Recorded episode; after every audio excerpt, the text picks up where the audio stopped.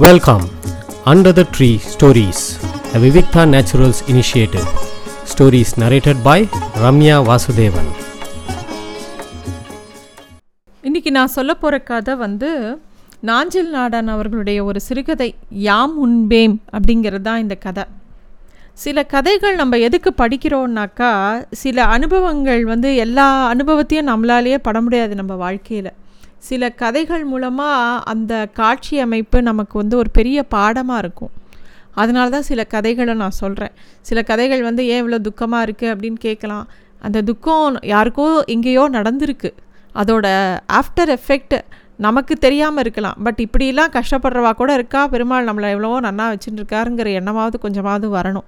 அதுக்காகத்தான் நம்ம பல கதைகள் சொல்கிறது எல்லாரோட வாழ்க்கையும் ஒவ்வொருத்தரோட வாழ்க்கை பின்னாடியும் எவ்வளவோ பெரிய கதைகள் இருக்குது நிறைய கதைகள் இருக்குது அண்டு நம்மளை சுற்றி நிறைய கதைகள் இருக்குது நமக்கு எல்லாருக்குமே ஒரு வாழ்க்கை தான். ஸோ அதில் நம்ம சில சம்பவங்கள் தான் நம்ம ஃபேஸ் பண்ணுவோம். இந்த புஸ்தகங்கள் மூலமாக பல பேரோட வாழ்க்கையை நம்ம பார்க்கலாம். எழுத்தாளர்கள் அதுக்கு தான் நமக்காக பல விஷயங்களை சேகரித்து அவங்க வந்து நமக்கு கொடுக்குறாங்க. நாஞ்சில் நாடான் சார் வந்து பல இடத்துக்கு ட்ராவல் பண்ணியிருக்கார் அப்படின்னு நினைக்கிறேன். இந்த கதையை படிக்கும்போது நார்த் இந்தியாவில் நடக்கக்கூடிய ஒரு விஷயத்தை அவர் கண்கூடாக பார்த்து எழுதின மாதிரியே இருக்குது இதை நம்மளும் பார்த்துருப்போம் பட் நம்மளால் பதிவு பண்ண தெரியாது. ஆனால் இந்த கதை வந்து நம் நம் என்னை யோசிக்க வச்ச கதை. இந்த கதை எப்படி ஆரம்பிக்கிறதுனா பெய்ய வேண்டிய மழை மனத்தினின்றி தூறிக்கொண்டு போயிற்று. தொடர்ந்து மூன்று ஆண்டுகள். புஞ்சை காடுகள் எல்லாம் சுக்காம்பாறை போல கெட்டிப்பட்டு வறண்டு வெடித்து வாய் பிளந்து கிடந்தன. அதாவது பயங்கர பஞ்சம். பஞ்சங்கிறது நம்ம காலங்களில் பார்க்கல பட் அந்த காலத்தில் பஞ்சம் நிறையா இருந்தது. அப்பப்போ வரும். மா வானம் பொய்ச்சு போச்சுன்னா அவ்வளோதான் விவசாயிகளுக்கு ரொம்ப பெரும் கஷ்டம். கிணத்துல தண்ணி வந்து இரநூறு அடியில் கிடச்ச தண்ணி வந்து உள்வாங்கி உள்வாங்கி ஐநூறு அறநூறு எழுநூறு அடி கீழே போயிடுமா. தங்கம் கூட மலிவாக கிடைக்கும் தண்ணி கிடைக்காதான். நமக்கு இயற்கையாக கிடைக்கிற எவ்வளவோ விஷயங்கள் அது கிடைக்காம போகும்போது தான் அதோட அருமை நமக்கு தெரியும். அது மாதிரி ஒரு பஞ்சம்னு வரும்போது அங்கே இருக்கிற ஆடு மாடு நாய் எல்லாமே எலும்பும் தோலுமாக இருக்கும். குழந்தைகள் எல்லாருமே வறண்டு போயிருப்பா. ஏதோ ஒரு ரொட்டி துண்டு கிடைக்காதா? ஒரு சாதாரண காஞ்ச ரொட்டி கிடைக்காதா? அப்படின்ற நினைக்கிற அளவுக்கு மனுஷன் கஷ்டப்பட ஆரம்பிச்சிடுவான். கவர்மெண்ட்லேயும் ரேஷனில் கோதுமை மாவையும் சோள மாவையும் கொடுப்பாங்க. சோள ரவையும் கொடுப்பாங்க. ஆனால் அந்த கோதுமை மாவு வந்து நம்ம வழக்கமாக சாப்பிட்ற கோதுமை மாவு மாதிரி இருக்காது. அப்படி ஒரு நாத்தம் அடிக்கும். தண்ணியை கலந்து பிசைஞ்சா அப்படி ஒரு நாத்தம். எந்த எவ்வளோ மோசமான கோதுமை கூட இவ்வளோ நாற்றம் அடிக்காது. ஏன்னா அவங்க அந்த கோதுமையை புழுக்க வச்சு மக்க வச்சு நிறம் மங்க வச்சு அது பல இடங்கள் தாண்டி எங்கேயோ கடந்த ஏதோ போனால் போகிறது இதை சாப்பிட்டாலாவது மனுஷன் உயிர் உயிர் வாழட்டுமேன்னு கொடுக்கக்கூடிய அந்த விதமான ஒரு பஞ்சம். அப் அவ்வளோ பஞ்சம். அரசு அதிகாரிகளுக்கும் வேற வழி தெரியலை. அந்த மாதிரி இருக்குது நம்ம வந்து நிறையா ஆப்பிரிக்கா கண்டத்தில் பஞ்சம் அந்த மாதிரி ஃபோட்டோஸ்லாம் பார்ப்போம். அந்த அளவுக்கு ஒரு கடுமையான பஞ்சம். அப்போ கண்பத் சக்காராம் நாத்ரே அப்படிங்கிறவர் வந்து ஒரு சுடுகாட்டில் போய் பார்க்குறாரு. எங்கேயாவது ஏதாவது கிடைக்கிறதா? அவரோட அவருக்கு எழுபத்தி மூணு வயசு அவருக்கு என்ன பண்ணுறதுன்னே தெரியல. ஏன்னா அவரோட மகன் அவன் மகன்க வந்து கல்யாணம் பண்ணி வச்சார் அவர். அவர் அவர் மகனுக்கு கல் கல்யாணம் பண்ணி வச்ச உடனேயே அவரோட மனைவி கங்காபாய் வந்து இறந்து போயிட்டா. பதினெட்டு ஆண்டுகள் ஆயிடுத்து. நாத்ரேக்கு வேற யாரும் கிடையாது. அந்த பையன் மட்டும்தான் உறவு அந்த பையனுக்கும் கல்யாணம் பண்ணதுனால ரெண்டு பெண் குழந்தைகள் பிறந்தது. ரெண்டு பெண் குழந்தைகளும் இப்போ கல்யாண வயசில் இருக்குது அதாவது அவங்க வீட்டில் வந்து இவருக்கு வந்து அந்த பையன் நல்லா கவனிச்சுண்டான் அவங்க அப்பாவை. அவங்க அப்பாவுக்கு பெருசாக ஒன்றும் தேவை கிடையாது. ஏன்னா ரெண்டு ரொட்டி வெங்காயம் அது இருந்தால் போதும். அதை தவிர அவ ம அவரோட மருமக வந்து அப்பப்போ வந்து உருளைக்கிழங்கை வேக வச்சு பச்சை மிளகாய் வெங்காயம் போட்டு போகான்னு ஒரு இது அவலில் பண்ணக்கூடிய ஒரு விஷயத்த கொடுப்பார். அதை சாப்பிட்டுட்டு அவர் எப்பயும் அபங்கு கேட்டுண்டு தியானேஸ்வரி படிச்சுண்டு அவர் வாழ்க்கை அப்படியே போயின்னு இருந்தது பஞ்சங்கிறது தாண்ட முடியாத ஒரு பாழுங்கிணறாக வழி அமை வழி மறைச்சதான் அவரோட வாழ்க்கையில். அவரோட பையன் பேர் பாகோஜி கண்பத் நாத்ரே. அவன் என்ன பண்ணிட்டான்? ஒரு நாள் அந்த பஞ்சத்தோட கொடுமை தாங்காமல் அதாவது அவன் அவங்க அப்பாவுக்கு ஒரு சுருட்டாவது வாங்கி கொடுப்பான் வாரத்துக்கு ரெண்டு தடவை. அது கூட வாங்கி கொடுக்க முடியல. தன்னால் வந்து இனிமே இந்த வாழ்க்கையை எப்படி நகர்த்த முடியும்? ஏன்னா அவன் ஒரு விவசாயி. அவனால் வந்து என்ன பண்ண முடியும்னு தெரியல. அவன் வந்து கடைசியில் விஷத்தை தானும் சாப்பிட்டுட்டு தன்னோட ரெண்டு பெண் குழந்தைங்க கல்யாணத்துக்கு இருக்கிற பெண் குழந்தைங்களுக்கும் விஷத்தை கொடுத்து தான் மனைவிக்கும் கொடுத்து அவன் இறந்து போய்ட்றான். இவரை மட்டும் இந்த எழுபத்தி மூணு வயசு கிழவனை மட்டும் விட்டுட்டு அவன் பாட்டுக்கு இறந்து போய்ட்றான். இவருக்கு ரொம்ப வருத்தம் அதாவது இவரால் அந்த துக்கத்தை சொல்ல முடியாது.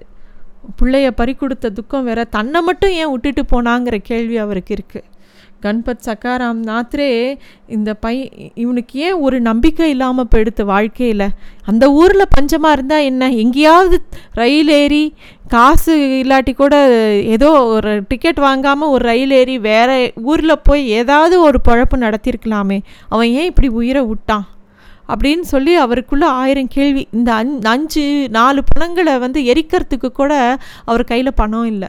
அதை அடக்கம் பண்ண கூட யார் வருவா? பணம் இல்லைன்னா. இந்த பஞ்ச காலத்தில் அவர் அந்த மாதிரி பல விஷயங்களை யோசிச்சுட்டு அந்த பையனுக்கு வேணுங்கிற ஈம காரியத்தை ஏதோ பண்ணிவிட்டு அந்த இடத்த விட்டு நகர்ந்து போகிறார் அவரோட வீடை அப்படியே திறந்த விட்டு போட்டு போகிறார் ஏன்னா இனிமேல் அந்த வீட்டை இனிமேல் யாருக்காக கட்டி காப்பாற்றணும் அவர்? யாருக்குமே அந்த வீட்டை கொடுக்க வேண்டிய அவசியம் இல்லை. அவர் பாட்டுக்கே கிளம்பி அப்படியே போயிட்டே இருக்கார். என்ன பண்ணுறது ஏதாவது வேறு ஊருக்கு போயிடலாமா அப்படின்னு சொல்லி ரயில் ஏறி போகிறார் அப்போ வந்து இன்னொரு பக்கம் பாகோஜின்னு ஒருத்தன். அவன் வந்து அவனுக்கு என்னன்னாக்கா அவன் அவன் வந்து ஒரு ரெப்ரசன்டேட்டிவ் ஒரு மார்க்கெட்டிங் ரெப்ரசன்டேட்டிவ் அவன் வந்து ஊர் ஊராக போவான். அவன் ஊர் ஊராக போய் அவனோட கம்பெனி என்ன விஷயத்தை விற்க சொல்லுதோ அதை விற்பான் அவன் அவன் அதிலாபாத் அப்படிங்கிற ரயில் நிலையம் தான் பிரதானமான ஒரு ரயில் நிலையம். அது வந்து ஆந்திரா பிரதேசத்தோட வடக்கு கோடியில் இருக்கக்கூடிய ஒரு ஊர். அது வந்து மரா இந்த பக்கம் திரும்பினா மகாராஷ்டிரா இன்னொரு பக்கம் திரும்பினா கர்நாடகா. ரொம்ப அதாவது மூணு மாநிலங்கள் கிட்டக்க இருக்கக்கூடிய ஒரு ஊர் அது. அவனோட விற்பனை பிரதியாக இருக்கக்கூடிய இவன் வந்து என்ன பண்ணுவான் அந்த அந்த ஒரு குறிப்பிட்ட இடத்துலேருந்து எல்லா இடத்துக்கும் அவன் வந்து ட்ராவல் பண்ணி தன்னோட கம்பெனிக்காக பல இடங்களுக்கு போவான். அவனுக்கு வந்து அந்த பாபுராவுங்கிறவனுக்கு வந்து வா வாழ்க்கையில் ஒன்றும் பெரிய குறிக்கோள்லாம் கிடையாது. ரொம்ப சிம்பிளான வாழ்க்கை அவனுக்கு. அவனுக்கு காலையில் தேவை தேவை வந்து ஒரு சாய் உசல் பாவ் மத்தியானம் ரெண்டு மொரட்டு ரொட்டி கொஞ்சம் தால் அப்புறம் ராத்திரி திருப்பியும் ஏதோ பட்டாட்டா வடைன்னு ஒன்று சாப்பிடுவான். அப்புறம் அவன் சாய். இவ்வளோ தான் அவனோட வாழ்க்கை. மிஞ்சி போனால் ரெண்டு சினிமா பார்ப்பான். மற்றபடி அவன் வந்து ட்ராவல் பண்ணிகிட்டே இருப்பான். அவன் வாழ்க்கையே ட்ராவல் தான். அங்கங்கே போய் மீட் பண்ணோம் அவன் கம்பெனியில் என்ன டார்கெட் கொடுத்துருக்காங்களோ அது பண்ணணும். அதுதான் அவனோட வாழ்க்கை. அப்போ வந்து அந்த ஒரு ஒரு ஊர்லேருந்து இன்னொன்று ஊருக்கு ட்ராவல் பண்ணுறதுக்காக பிளான் பண்ணுறான் அந்த ட்ரெயின் போ கிளம்புறதுக்கு இன்னும் கொஞ்சம் நேரம் தான் இருக்குது அதனால நிதானமாக ஒரு இடத்துல உட்காந்து சாப்பிட முடியாது. அவனுக்கும் செம பசி. அவன்லாம் வந்து ருசிக்காக சாப்பிட்றவன் கிடையாது. பசிக்காக சாப்பிட்ற ஒரு ஆள். அதனால் ஒரு ஒரு நான்கு ரொட்டியும் உருளைக்கிழங்கு சப்ஜியும் இலவசமாக தந்த ரெண்டு வெங்காயம் பச்சை மிளகாவையும் வாங்கிட்டு வேக வேகமாக போய் ஒரு ட்ரெயினில் ஏறுறான். ஏறிட்டு கொஞ்ச நேரம் உட்காந்துருக்கான் அடுத்தது மறுநாள் என்னெல்லாம் செய்யணும்னு மனசுக்குள்ளே அப்படியே பிளான் பண்ணிகிட்டே உட்காந்துருக்கான் காஞ்ச ஒரு தையல் இலையில் அந்த சோள ரொட்டியை தாராளமாக கொத்தமல்லி தழையும் வதக்கிய வெங்காயமும் பண்ண அந்த தாலில் போட்டு சாப்பிட ஆரம்பிக்கிறான். அதாவது சில விஷயங்கள் பார்க்க நல்லா இருக்கும். அதில் ருசி இருக்கா இல்லையாங்கிறது கூட இந்த மாதிரி ஒரு கடுமையான உழைப்பாளி ஒரு சேல்ஸ் ரெப்ரசன்டேட்டிவ் ருசியெலாம் மறத்து போச்சு அவனுக்கு. ஏதோ ஒன்று பசிக்க அந்த வேலைக்கு கிடைக்கணும் அப்படிங்கிறது தான் அவனோட எண்ணம். அவன் பாட்டுக்கு அப்படியே சாப்பிட்டுட்டே இருக்கான். சாப்பிடும்போது கடைசி ரொட்டி அதாவது ஒரு ரொட்டியில் பாதி தான் பாக்கி இருக்குது முக்கால்வாசி அவன் சாப்பிட்டுட்டான். அந்த மாதிரி அவன் சாப்பிட்டு அந்த கடைசி இன்னும் கால்வாசி ரொட்டி இருக்கும்போது அதை சாப்பிடும்போது ஒருத்தர் பேசுகிற பேச்சு ஒருத்தர் வந்து கே இறஞ்சி கேட்குற ஒரு விஷயம் அவன் காதில் ஒழிக்கிறது அமி கானார் அமி கானார் அப்படிங்கிறான் அவன் பாஷையில். எனக்கு தா அப்படிங்கிறது இல்லை நான் தின்பேன் அப்படிங்கிறது தான். நாம் உண்போம் அப்படின்னு நம்ம வேணால் தமிழில் சங்க தமிழில் சொல்லணுன்னா யாம் உண்பேம் அப்படின்னு சொல்லலாம். அவன் அவன் அப்போ தான் நிமிந்து பார்க்குறான். அந்த வயசானவர் அந்த வயசானவர் யார் அப்படின்னாக்கா நம்ம பார்த்தோமே முன்னாடி கண்பத் சக்காராம் நாத்ரே. அவர் அப்படியே நின்றுட்டுருக்காரு அவரோட கண்கள்லாம் கசிந்திருந்தன. அவரோட கண்கள்லேருந்து ஜலமாக கொட்டுறது. அப்படியே அவர் அவன் அவர் வந்து இவனோட கையை பிடிச்சிக்கிறார். இவன் சாப்பிட வாய்க்கிட்ட எடுத்துன்னு போனவனோட கையை பிடிச்சிண்டு எனக்கு தரையா நான் சாப்பிடுவேன் அப்படின்னு அவரோட பாஷையில் சொல்கிறார் அமிகானார் அமிகானார் அப்படின்னு சொல்லிட்டு. அவனுக்கு வந்து அந்த அவரை பார்த்த உடனே அவனுக்கு அப்படியே திடுக்குன்னு ஆயிடுறது பாபுராவுக்கு. ஏன்னா இந்த அளவுக்கு ஒரு பசி அவன் பார்த்ததே கிடையாது. அதாவது இது வந்து பிச்சை எடுக்கிறது கிடையாது.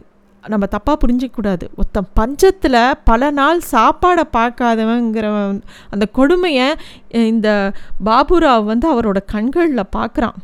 மறுபடியும் மறுபடியும் அந்த சோர்ந்து போன குரலில் அதே வார்த்தையை திருப்பி திருப்பி அந்த யாசகத்தை அவர் கேட்குறார். அந்த பசியோட பாய்ச்சலை அவன் அப்படியே உணர்றான். தா அப்படி அவனுக்கு அப்படியே ரொம்ப வருத்தமாயிடுறது ஏன்னா கால் துண்டு ரொட்டி தான் இருக்குது அது எவ்வளோ தூரம் அவரை பசியாத்தும் ஆற்றும் அப்படின்னு சொல்லிட்டு உடனே அவர் கையில் இருக்கிறத அவர் அவர் கொடுக்குறார். அவர் பிடுங்காத குறையாக அதை கையிலேருந்து வாங்கி அந்த பொட்டலத்தோட அவனுக்கு எதிரையே உட்காந்து அந்த கால் தொண்டு ரொட்டியை வாயில் போட்டுக்கிறார். ரொம்ப நாள் சாப்பிடாதவன் ஒரு விஷயத்தை சாப்பிட்டானா ஒரு வலி வரும். அந்த ரத்தம் அந்த எச்சில் சுருக்கும்போது ரொம்ப வலிக்கும். நம்மளே விரதம் இருந்து பார்த்தா அவங்களுக்கு தான் அது தெரியும். ரொம்ப நேரம் சாப்பிடாம இருந்து சாப்பிடும்போது வலிக்கும் வாயில் போட்டு சாப்பிட்றது. உமிழ்நீர் நரம்புகள் வெட்டி இழுத்து சுரந்த சுரந்தன. வழியில் சற்று கோணியது வாய். சுரந்த கண்கள் வடிந்தவாறு இருந்தன. யுகங்களாய் தொடர்ந்த மனித குலத்தின் பசியின் வடிவமாய் நாத்ரே காரமான பச்சை மிளகாயை கரக்கென கடித்தார். பாபுராவ் தன்னிட்ட இருந்த தண்ணீர் பாட்டிலை கொடுக்குறான் அவர்கிட்ட. அடுத்த ஸ்டேஷன் வரும்போ எப்போ வரும்னு தெரியல. வந்தால் கண்டிப்பாக அவருக்கு வடாப்பாவோ இல்லை வாழைப்பழமோ கண்டிப்பாக வாங்கி தரணும் அவர் அப்படின்னு சொல்லி அவன் மனசுக்குள்ளேயே சங்கல்பம் செஞ்சுக்கிறான். காதில் தகப்பன் சாமியின் உபதேசம் போல ஒலித்து கொண்டிருந்தது நாத்ரேயின் குரல். மிச்ச வாழ்க்கைக்குமான மந்திரம் போல யாம் உண்பேம்.